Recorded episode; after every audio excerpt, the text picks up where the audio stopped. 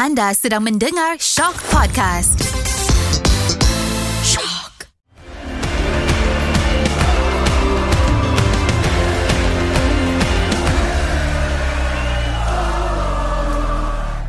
Assalamualaikum dan salam sejahtera kepada semua pencinta bola sepak dan kali ini kita boleh kata pencinta bola sepak Malaysia sebab ini adalah episod bola sepak Malaysia. Ha, balik-balik Piala Dunia, balik-balik Piala Dunia. Piala Dunia pun dah nak habis. Yes. Ha, Piala Dunia tinggal seminggu lagi dan kita menuju ke Piala Dunia kita sendiri. Ha, so Hmm. itulah mestilah aku tidak bersorangan. Aku bersama dengan Karam Greatness. Yes, sirs, yes, sirs, yes, sirs. Yes, okay, sir. uh, Piala Dunia kita ni Zam dah semakin hampir. Aku cuma nak maklumkan kat kau, aku dah mula membuat persiapan. So, kau boleh bertenang. Ya, mantap. Tapi aku ada soalan lah. Kau, Ha. Adakah kau merasa bahangnya seperti mana merasa bahangnya Piala Dunia yang sebenar ataupun mungkin Piala Dunia sebenar mengaburi sebentar? Aku dah mula jelak dengan Piala Dunia sebenar. Oh, jelak eh. Sebab aku tak cukup tidur. Jadi, aku yakin once aku dah berjaya top up balik tidur aku, aku akan akan rasa excited sepenuhnya lah untuk Piala Dunia kita ni. Ya, dan Hmm. untuk semua penyokong di luar sana mungkin boleh dimaafkan lah kalau mungkin kurang sedikit hype dia sebab yalah sekarang pun dah menuju ke semifinal dan juga final Piala Dunia so mungkin tumpuan lebih ke arah situ yalah benda Hmm. 4 tahun sekali nak banding Betul. dengan benda 2 tahun sekali Uh, tapi jangan lupa habis saja final tu habis saja kita tak tahu siapa yang akan beraksi di final tu terus kita tukar fokus kita kepada skuad Harimau Malaya. Tak kisahlah walaupun kita duk kata pasal apa uh, kita tak patut fokus lah pasal tak payah pandang sangat lah pasal piala AFF ni Mhm. tapi Malaysia tu tak Malaysia kita kena sama-sama sokong. Betul. Uh, yeah. So uh, sebelum menujunya ke Piala AFF ni berbelit juga nak menyebut Piala AFF ni kan. uh, berlangsung uh, Malaysia untuk persiapan kita ada dua match yang berlangsung. Uh, satu dah berlangsung dan satu lagi Mhm. by time kita orang rekod ni akan berlangsung keesokan harinya. Tapi kita akan Okay. bercakap mula-mula pasal game yang dah berlangsung iaitu Malaysia berdepan Kemboja di mana kita menang expected lah expected, Expected, tak betul, boleh expected. kalah game ni ha, kita menang besar 4-0 performance wise uh, bagi aku alright Mhm. ha, tapi kena cakap juga yang game ni Faisal Halim menjaringkan dua gol Faisal Mhm. Halim jangan salah sebut Faizal eh Faisal ha, Faisal Mengata Halim pengulas Malaysia ke ni? tidak, aku mau mengajar. Kita kena mengajar. Ha, mungkin tersilap ke apa kan. Kita sebutlah hmm. Faisal sebab nama Faizal tu biasa. Okay. Okay. so that's why orang kadang tersalah Faisal dengan Faizal tu. Tapi kita kena sebut Faisal Halim seperti mana kita belajar menyebut uh, nama-nama pemain luar negara, kita kena belajar oh. juga menyebut nama pemain tempatan. Ha. Begitu tepat sekali teguran kau ni. uh, macam panah kan uh, dan uh, Litak menjaringkan uh, gol pertama untuk Harimau Malaya sejak uh-huh. dia Mhm. mendapat kewarganegaraan dan juga lagi satu yang membuat debut dan juga gol uh, adalah Stuart Wilkin. Uh, Mhm. So memang awesome lah. Aku aku aku rasa alright lah persembahan tu. Tak boleh nak tak boleh nak puji banyak, tak boleh nak kritik banyak sebab baru first game. Baru satu Mhm. game dan adalah game friendly. Okay. Apa pendapat? Uh, aku jujur aku tak tengok full game. Aku tengok sikit-sikit dan macam aku cakap dalam episod sebelum ni yang bola sepak edisi Malaysia ni, eh podcast edisi Malaysia yang aku rasa ini uh, perlawanan persahabatan ni sebagai moral booster uh, tempat untuk pemain-pemain memahami uh, cipta persefahaman yang lebih tinggi mengenali lebih dalam apa yang Kim Pan Gon nak dan aku rasa sedikit sebanyak nampak sebab lawan kita pun Kemboja. Uh, aku happy lah juga. Walaupun kita dah expect menang aku happy. 4-0 cumanya cumanya Cumanya. aku terkejut Safawi Rasid tidak berada dalam kesebelasan utama sebab aku terkejut uh, aku rasa under Kim Pan Gon dia dia dapat banyak minit permainan tak Safawi Rasid dengan skuad Harimau Melaya Aku rasa agak banyak juga sebenarnya Kim Panggon under Kim Panggon ni Ya ke? uh, Tapi mungkin Mungkin lah Mungkin dia ber, aku tak tahu lah mungkin dia dia belum dalam perancangan untuk game ni mungkin dia nak try player-player lain kot sebab Brandon Gunn pun tak start Mukhairi pun tak start Benar lah, macam aku aku macam memang perasan Brandon Gunn lepas di dia dapat call up semula memang menjadi tonggak lah masa uh-huh. Piala AFC hari tu eh kelayakan Piala AFC tu kan. Piala, Piala Asia. Piala Asia Hey. hey, Uh, kelayakan Piala Asia tu aku rasa Brandon Gunn memang nampak lah cuma Safawi Rasid tu. Mungkin mungkin impact dia tak besar jadi aku terlepas pandang. Uh, aku terkejut dia tak start lah sebab based on squad yang dah ada sekarang ni nampaknya macam seharusnya Safawi mm-hmm. Rasid menjadi salah satu tonggak utama. Yep. Uh, uh, tapi bila dia tak diturunkan dalam kesebelasan utama lawan Kemboja ni aku macam eh kenapa? Uh, itulah hmm. itu je lah boleh jadi sebab aku pun agak terkejut sebab aku rasa macam Kim Panggon main tiga kat depan di mana uh-huh. belah kiri adalah Mickey uh-huh. dan ada Darren Lock lah as usual sebagai seorang star, top striker kita punya main striker uh-huh. dan rasanya macam yang diletakkan sebelah winger ataupun mungkin midfield kanan adalah Litak uh-huh. so agak terkejut jugalah bila dia meletakkan Litak kat situ dah bukan player macam Safawi Hmm, so aku rasa bila Safawi tak ada ni lebih buat aku rasa nak tengok uh, aksi persahabatan berdepan Maldives sebab kita pun tahu Zam Maldives ranking baik lagi baik lagi baik lah je, ha. yep. So kita harapkan ada lebih saingan yang lebih sengit. Uh, tapi back to the match. Um, aku kalau kau ingat sebelum ni aku dah cakap yang most concern player aku ialah Litak kan. Ya yeah, betul. Ah, so di bila dia dapat first goal dia untuk squad uh, kebangsaan aku rasa macam okay not bad. Uh, dan aku tengok aku tengok performance dia pun tidaklah begi, cara corak permainan dia pun taklah merencatkan sangat kot serangan Betul. squad Imam Melaya. Ah, so nampak fluent cuma ada beberapa instances beberapa moment yang aku rasa oh sepatutnya Uh, dia boleh terus buat larian cuma dia macam nak clash nak berlaga dengan rakan sepasukan. Itu je lah. Dan aku faham itu sebab kurangnya persefahaman dan itulah gunanya aksi persahabatan ni kan. So betul. Uh, tu antara benda yang aku lagi nak tengok lah Dan oh tanya juga Stuart Wilkins yang jaringkan gol pertama dia juga On his debut. Uh, Aku pun ada borak dengan fan Terengganu Masa game hmm. tu lah. Tengok hmm. sekali kan. Uh, Farhan Roslan. Dia cakap lah yang Nampak okey lah persembahan uh, Litak. Sebab hmm. dia kata hmm. kalau dengan Terengganu macam adalah certain benda yang Litak ni dia okey tapi ada certain benda yang macam mungkin agak mengganggu pasukan. Hmm. Tapi bila dengan Malaysia ni nampak dia berbeza yang seakan-akan dia mengikut arahan Tim Panggon. Kira hmm. dia bukan buat kepala sendiri. Hmm. So mungkin itu something yang bagus lah. Dan untuk player yang aku tak, tak silap Aku umur dia dalam 34 kot. Ya yeah, lebih kurang. Uh, So nampak yang Sebab dia boleh bertahan lama Dan tak nampak pancit. So Okay lah. In terms of fitness Aku tak pernah meragui Litak Sebab masa dia beraksi dengan Negeri Sembilan pun Aku tahu macam mana cara dia berlatih Macam mana cara dia kekalkan kecerdasan dia. In terms of fitness tu Aku tak akan meragui Litak Cuma in terms of execution tactical tu lah tactical execution tu yep.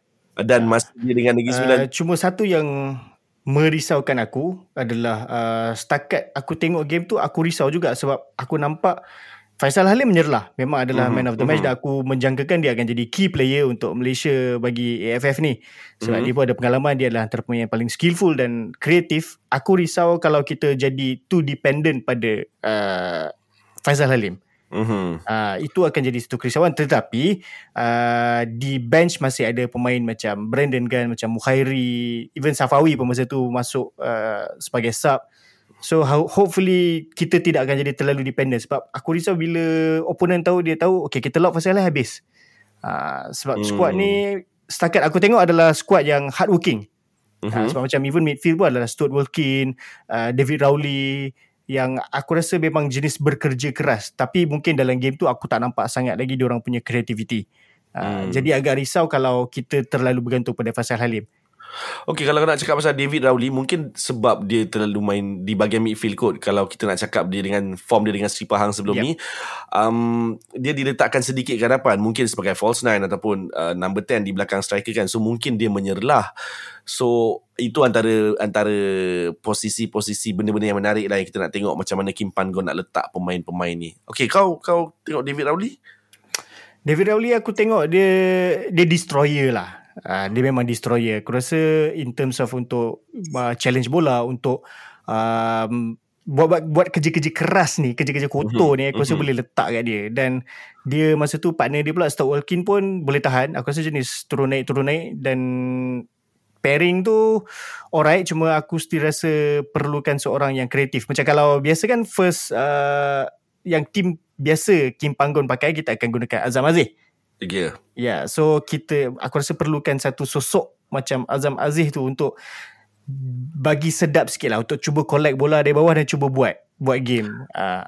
dalam dalam squad sekarang ni ada ke kau rasa pemain yang seakan-akan Azam Aziz ataupun yang boleh carry role tu carry bola eh. Aku rasa yang mungkin boleh buat benda tu adalah Mukhairi kot.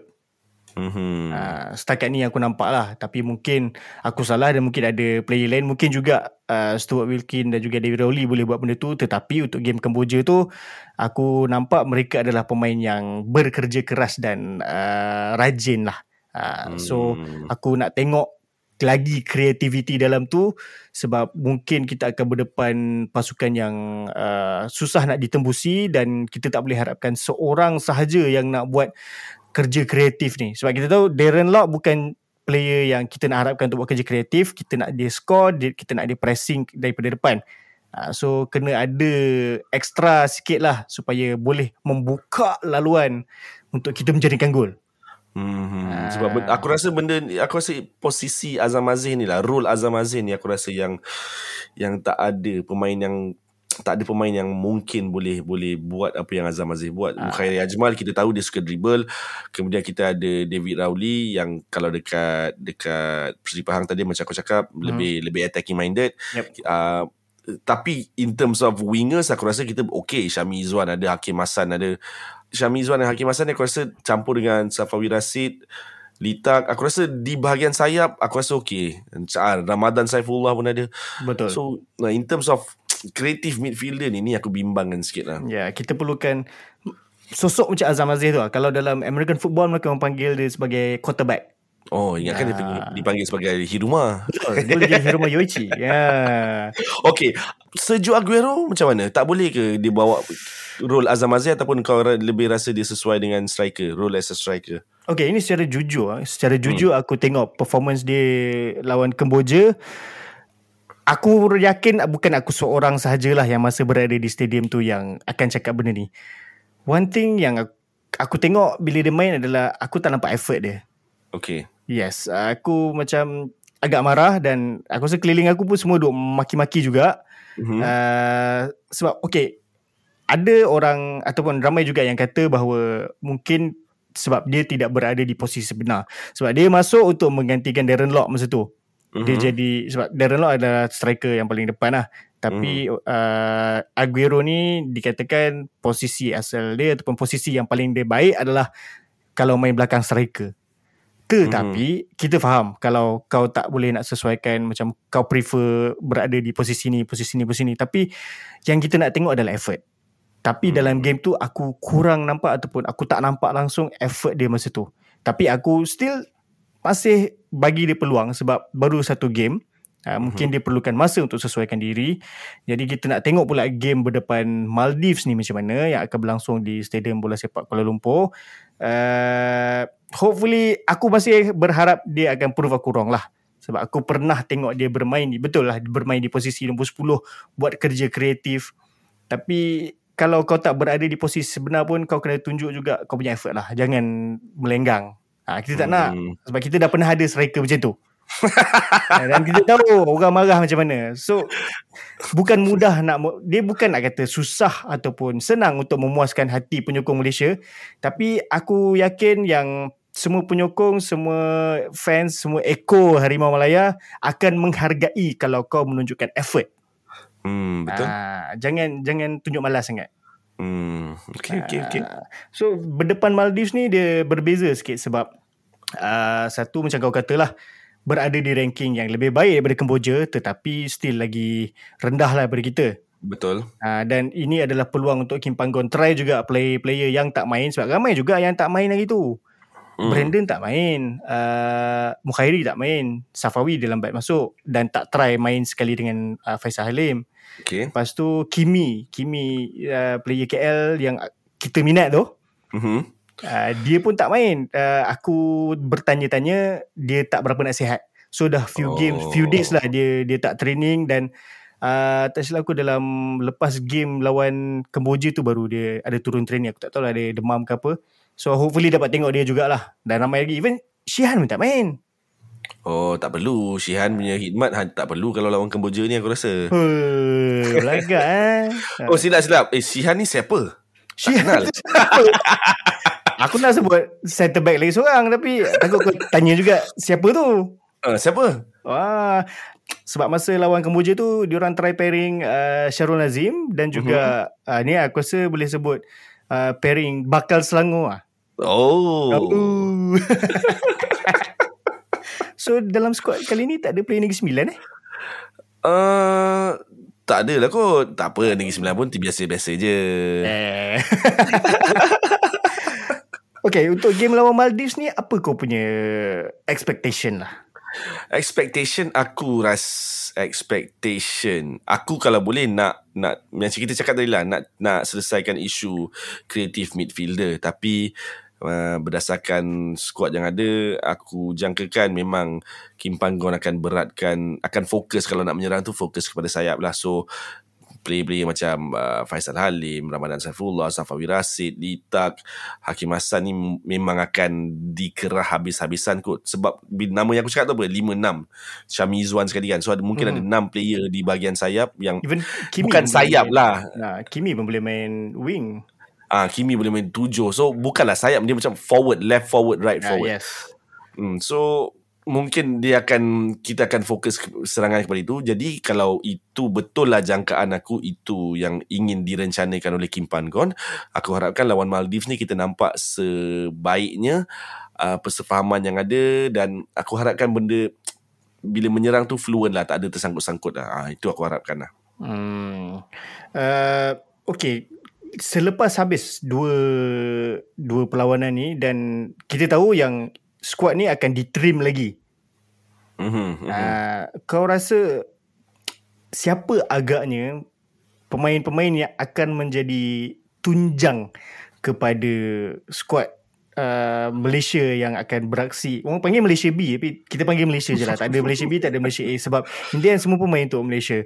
Siapa yang akan menjadi tunjang yang akan dipilih oleh Kim Panggon? Ini jangkaan aku Kalau kita nak cakap pasal spine pasukan Kita start daripada keeper uh, Kalamullah Nampak Nampak Allah tak nak sebut lah yang tu. Oh, terus berpatah. Ah, tengok aku dah lupa. Tidaklah. Ber- Berpatah arang. arang berkerat rotan. Ah.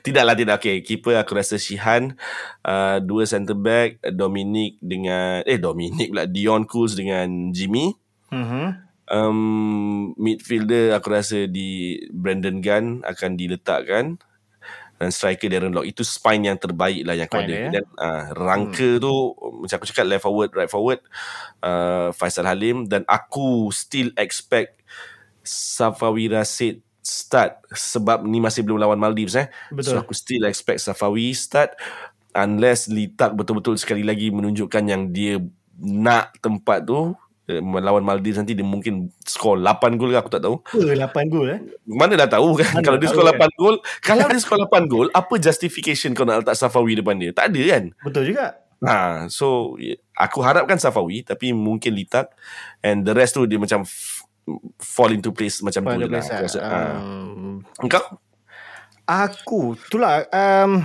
sebab bahagian goalkeeper kita sebenarnya memang takkan ada masalah. Ter, Betul. aku rasa barisan goalkeeper kita this is the solid three tau. Setelah sekian lama aku rasa kita jarang ada solid yang tiga-tiga solid.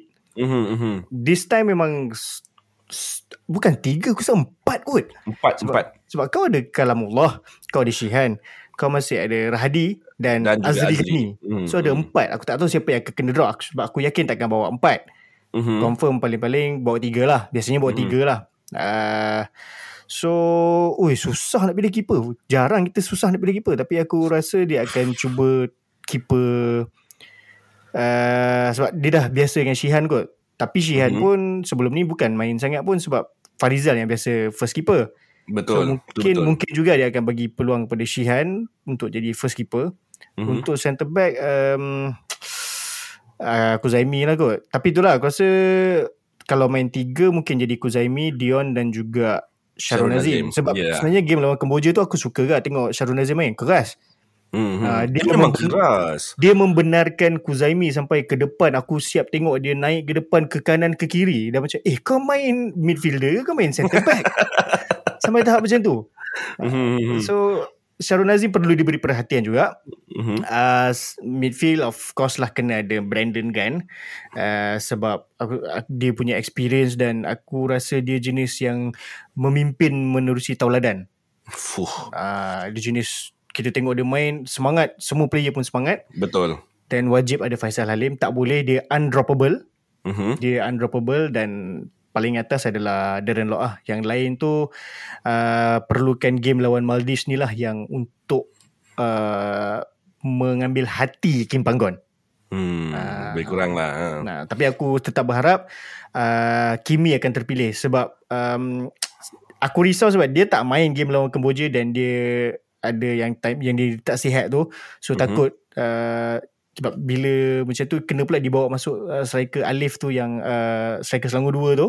Ya. Yeah. Uh, so takut jugalah macam mungkin Kimi ni berbakat tetapi sebab tak cukup training ke apa so terpaksa di dropkan tapi uh, melihat kepada setiap posisi yang tak berapa nak solid macam striker pun kita kurang sebab Kimi boleh main striker uh, dia boleh main winger so mungkin Kim Panggon nak cuba juga ke macam okay tak apa aku simpan je kau uh, so aku tetap Hmm. berharap Kimi akan bermain lah AFF ni sebab aku nak tengok kan wakil KL main Betul, ah, itu satu. Kemudian aku, bila kau cakap So, Kimi boleh main banyak um, position, uh-huh. Safawi boleh main banyak position, uh, Litak pun boleh main striker sebenarnya. Betul. So uh, yang yang menariknya pada aku jentera serangan kali ni, diorang boleh swap position anytime on the field. So katalah Hmm. Safawi start belah kanan, uh, Faisal Halim start belah kiri, Darren Lock di tengah, mungkin time perlawanan tu siapa-siapa je boleh duduk tengah dan siapa-siapa je boleh ke kiri dan ke kanan. Tu aku rasa Yeah. itu dynamic yang baik lah. Betul. Uh, Hmm. So kita tengoklah macam mana lepas game lawan uh, Maldives ni.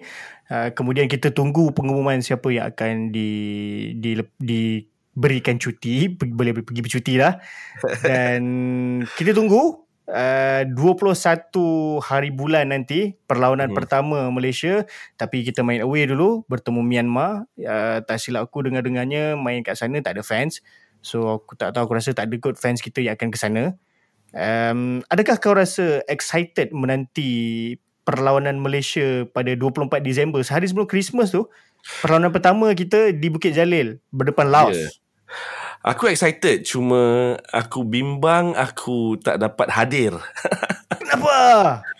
Ada urusan keluarga yang tak dapat dielakkan. Tapi kalau urusan tu selesai awal, aku terpacul lah aku kat stadium. Uh, tapi excited lah, excited. Kita dah... I, I, I, aku mungkin segelintir yang mengharapkan benda ni berlaku iaitu bukan first team dibawa ke Piala AFF kan. So aku memang akan excited nak tengok adakah pemain-pemain Liga Malaysia ni sebenarnya memang betul-betul berada di liga yang terbaik setidaknya di Asia Tenggara lah. ataupun antara liga yang terbaik. Kalau betul kalau play-play ni boleh perform maknanya Liga Malaysia, Liga Super one of the best lah dek- dekat uh, region kita ni. Yes. So, so benda tu lah yang yang aku excited. Okay, aku tanya excited tak excited ni sebab aku tengah ada sedikit kerisauan. Okay. Aku risau stadium susah nak penuh. Hmm. Kenapa aku cakap benda ni? Okay, FAM sebelum ni dia dah keluarkan harga tiket untuk perlawanan peringkat kumpulan AFF ni. Mhm. Pada mulanya dia announce group stage adalah berharga RM50. Mhm. RM50. Dan hari ni keluar lagi satu statement selepas didesak, didesak, didesak, didesak oleh fans, semua dah bising maki-maki, pam, pam, pam, dia announce ada harga yang dikemas kini. Okay. Harga yang dikemas kini tu untuk open seating adalah berharga RM45. Kau turun RM5. Kau turun RM5 tetapi tiket grandstand yang pada mulanya berharga RM100 kau turun Mhm. sampai RM70. Mhm. Berapa ramai beli grandstand? Berapa ramai yang nak beli open? Betul. RM45 dan perlu diingat pada tahun 2018 itu dah kali terakhir penyokong Malaysia turun ke stadium uh, untuk AFF penyokong Harimau Mhm. Melaya. Tiket masa tu berharga okey grandstand baru RM30. Hmm. Open RM20. Gila punya naik harga. Yes. Tu tak campur parking. gila. Parking pun akan naik tu. Ha. Yes. Kos dia uh, kalau kita kira eh RM45 itu kalau seorang. Kalau datang Yeah. bersama keluarga mesti kalau bawa isteri dan juga mungkin at least kita bagi anak seorang. Okay. Anak uh, budak rasanya dah RM10. Yes. So dua orang uh, laki bini dah 90 campur anak 100. Hmm. RM100. Kalau kau Service naik charge dah RM15. ah kau naik eh, dia bukan dia bukan 90 lah sebab kau tak campur lagi dengan uh, dia ada tax dan juga Yalah, ah. Tax dia dah Tax tu dah RM5 setiap satu tiket. Yes, dan itu yang agak sedih sebab kau bukan kira uh, per uh, per transaction. Kau Betul. charge per tiket. Yes. Itu saja dah lebih 100 dan tambah duit parking RM10 lah kita ambil. Hmm. Uh, biasanya RM10. Uh, kalau pergi let's say kau bawa family makan mesti nak punya. Betul. Uh, kena pula kau bawa budak. Kau bawa budak uh, dia lapar dia lapar. Nah, dia tak ada tak, tak ada timbang rasa. ha, dia tak boleh macam Okay kita makan kat luar dulu Tak ada tiba kat dalam Dia nak air Tiba kat dalam Dia nak makan Makan pun kalau kat dalam Member aku si Raup Dia beli Kebab RM10 Mantap. Mantap Bukan kebab yang macam kau beli kat Bukit Bintang tu Yang Damaskus ke Halap apa tu kan Ini Aha. kebab kat sana RM10 kau beli Gila ha. So Aku agak geram lah Agak Hmm. geram sebab Harga ni okay Let's say kalau nak kata Kenaikan harga kan uh, Pada tahun 2018 Kau letak uh, RM30 Grandstand open RM20 Tahun Hmm. ni kau naik uh, RM45 Hmm. Mungkin kau nak kata atas dasar inflasi ke apa. Tetapi kau punya kenaik tu kan, kau naik daripada RM20 naik RM45. Mungkin pada tahun 2018 orang yang beli tu gaji dia RM3,000. Let's say RM3,000. Betul, betul. Tak tentu pada tahun 2022 bila kau naik ke RM45, gaji dia tu naik sampai tahap banyak. Betul. Silap-silap sampai sekarang gaji dia masih RM3,000. Betul. So macam Okey. pening lah. So aku risau fans akan boykot dan tak turun game tu. Okay, the reason aku ketawa bila start kau cakap pasal harga tiket ialah bukannya bukannya aku happy tidak, aku cuba mengawal amarah aku, mengawal spirit aku nak. Sabar. Um, dan aku dah mula nampak di media sosial ada beberapa segelintir pihak yang ingin memboikot lah perlawanan Piala AFF ni which is tak bagus sebab ni national calling kan kata orang mm, tindakan FAM ni aku of course aku sangat tak setuju kenaikan lebih 100% harga tiket ni pada aku tak masuk akal kalau kau nak cakap inflasi apa je apa je yang lebih diberikan kepada penyokong yang akan datang kan? Tak ada pun dapat uh, match match di punya pamphlet ke apa tiada. Aku yakin tiada. Uh, tak ada pun dapat package air free ke dengan sekali makan aku yakin tiada. Tapi bila kau naikkan harga macam ni dengan kebanyakan penyokong Harimau Melaya aku boleh berani cakap lah 60 to 80% golongan B40 dan M40 yang yang nak sangat tengok Malaysia main. So kalau kalau aku sebagai seorang penyokong yang waras bila FAM announce harga tiket dan dia justifikasikan dia bagi sebab kenapa harga tiket tu sedemikian rupa mungkin mungkin eh aku tak berani tak bagi jaminan mungkin Mhm. aku boleh terima Hmm. bila aku cakap aku boleh terima tu aku terima tak bermaksud aku akan okey lah aku pergi tidak aku hanya akan terima mungkin aku tak pergi Kau hanya akan terima justifikasi saja. Aku terima justifikasi tu dan aku akan ukur baju di badan sendiri berdasarkan kemampuan keuangan aku, kekuatan macam oh uh, Piala AFF aku pun sendiri cakap Piala Asia lebih penting, aku korbankanlah Piala AFF ni aku tengok dari rumah mungkin lah. Yep. Tapi aku hmm, yalah kita ni fans je. Bila cakap lebih-lebih Aku takut benda ni keluar je. Alah korang tu fans je Korang apa tahu. Ya yeah, Kalau kita tak tahu Enlighten us lah. Bagi tahulah kenapa. Hmm, uh, Apa sebab naik sampai Dua kali ganda. Dan aku yakin Diorang pun tahu. Diorang pun tahu yang Ramai penyokong Bukannya daripada golongan T20 Tapi aku tak tahu Bukanlah aku tak tahu. Aku syak Hanya untuk mengawal keuntungan lah Hmm. Dan Nizam, kita semua Yes. bukannya bukannya tak bijak Nizam. Kita semua tahu yang Piala AFF ni feel good factor. Kita nak lawan sesama sendiri di Asia Tenggara, nak pergi Piala Asia susah. So nak have fun, nak enjoy carnivalnya. So orang akan kebiasaan stadium akan penuh. Memang boleh kaut keuntungan tapi janganlah sampai macam ni. Yes.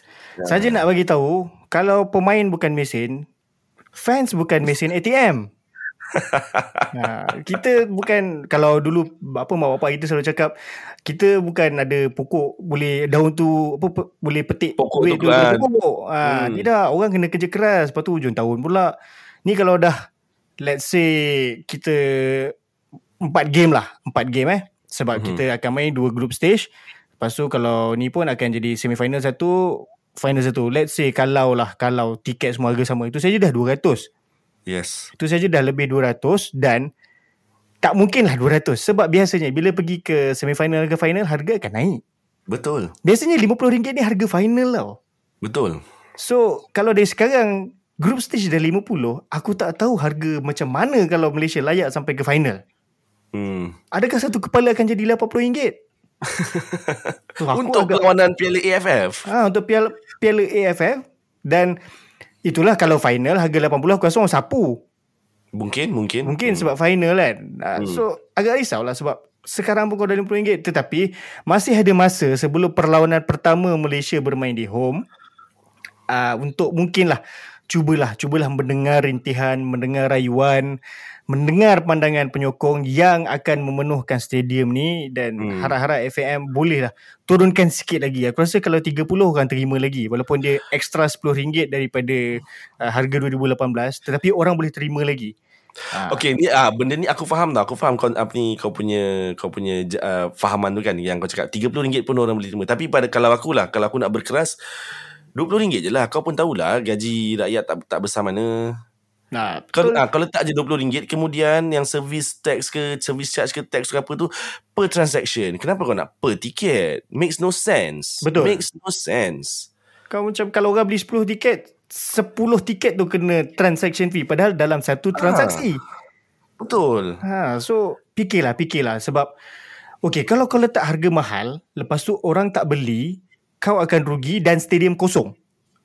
Betul. Ha, tapi kalau kau letak harga yang murah, kau mungkin rugi, kau mungkin rugi tetapi at least stadium penuh dan dan aku rasa kalau murah walaupun kau rugi kau masih boleh tampung sebab stadium penuh.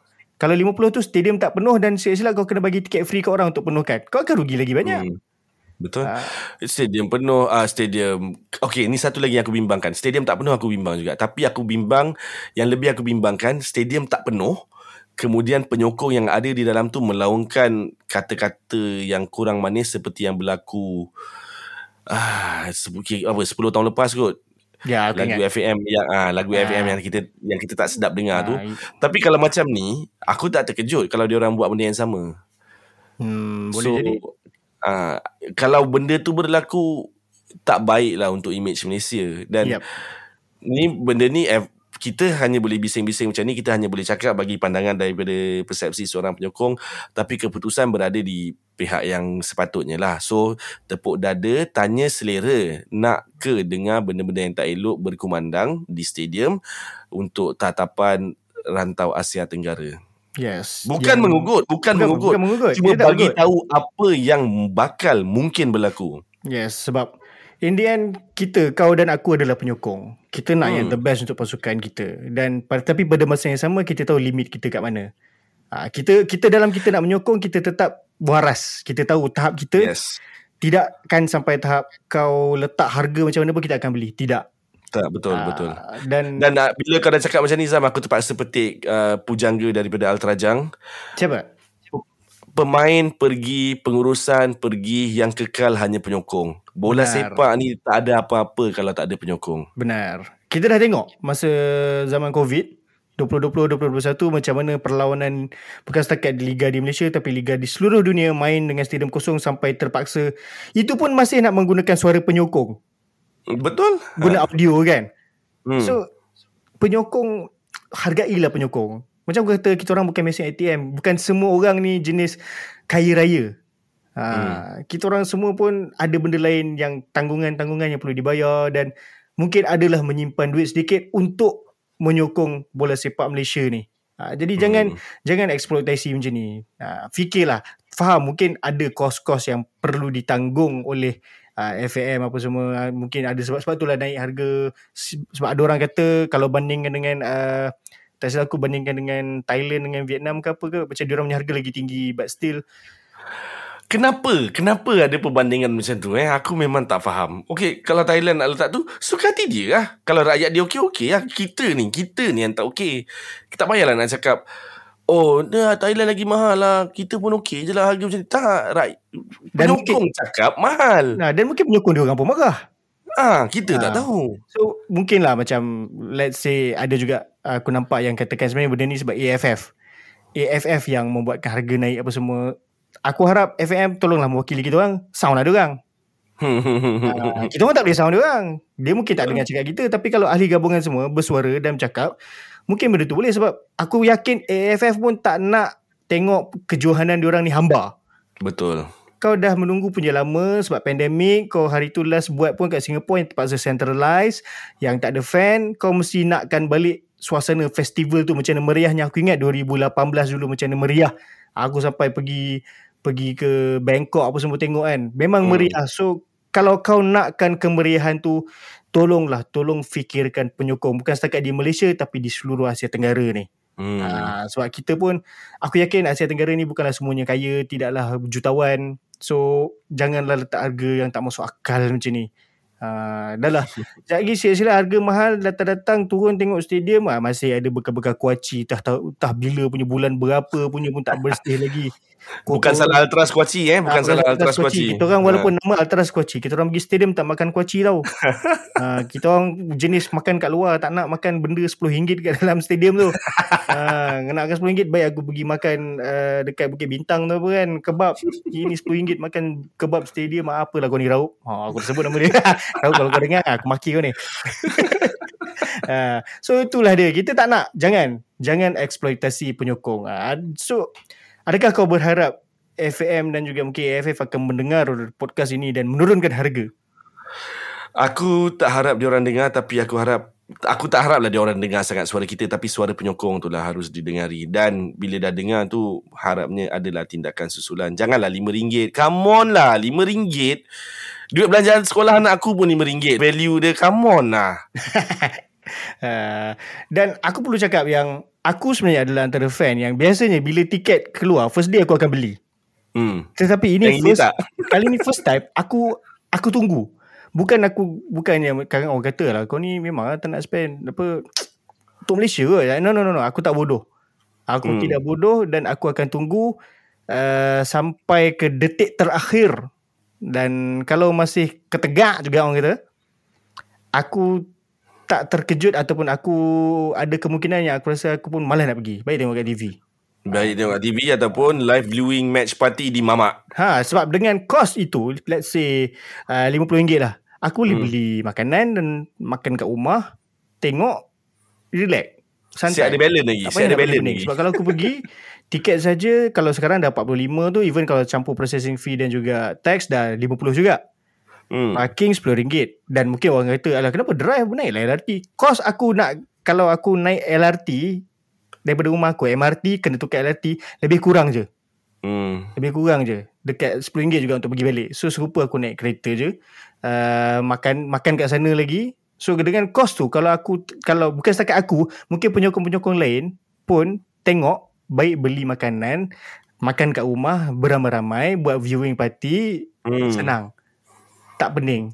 Betul. Ha, so fikirlah benda tu sebab kita tak nak kita tak nak walaupun dialah orang kata Malaysia B lah berbagai. Kita nak aku yakin semua fan Malaysia semua ekor Harimau Malaya nak turun dan sokong.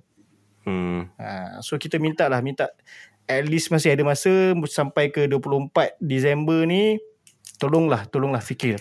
Dan disclaimer ini bukan ini bukan kempen untuk boykot ke apa tidak. Tidak, tidak.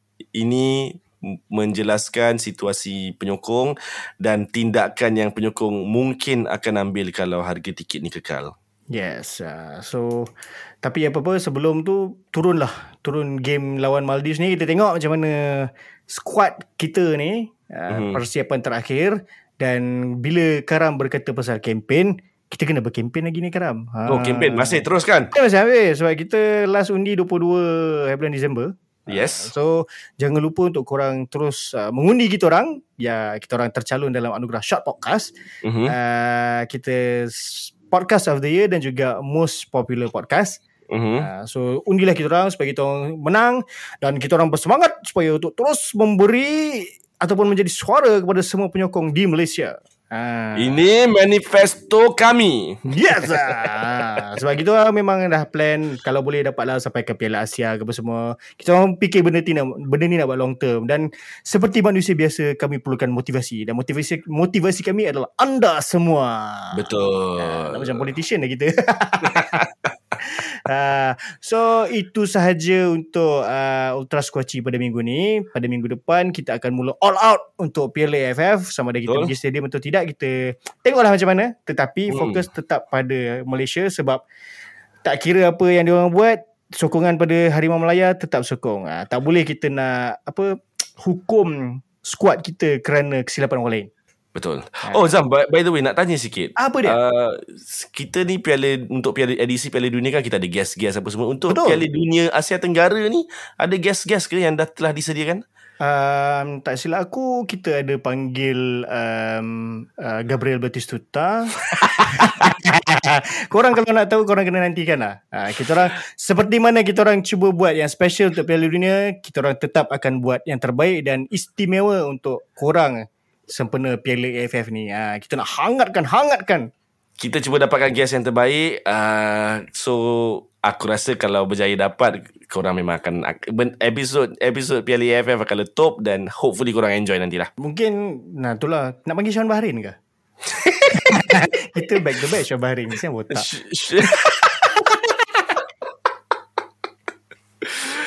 Sh- sh- Ah, Syam Barin, Syam Barin. Aku rasa one day kita kena panggil jugalah dia. Aku tak tahu topik apa tapi kena panggil. Kita cubalah, kita cuba nanti. kita cuba jadi guest tiba-tiba kan. Ha, So itu saja jangan lupa teruskan mendengar Ultra Squatchy dan terima kasih terima kasih kerana ter- terus menyokong kita orang.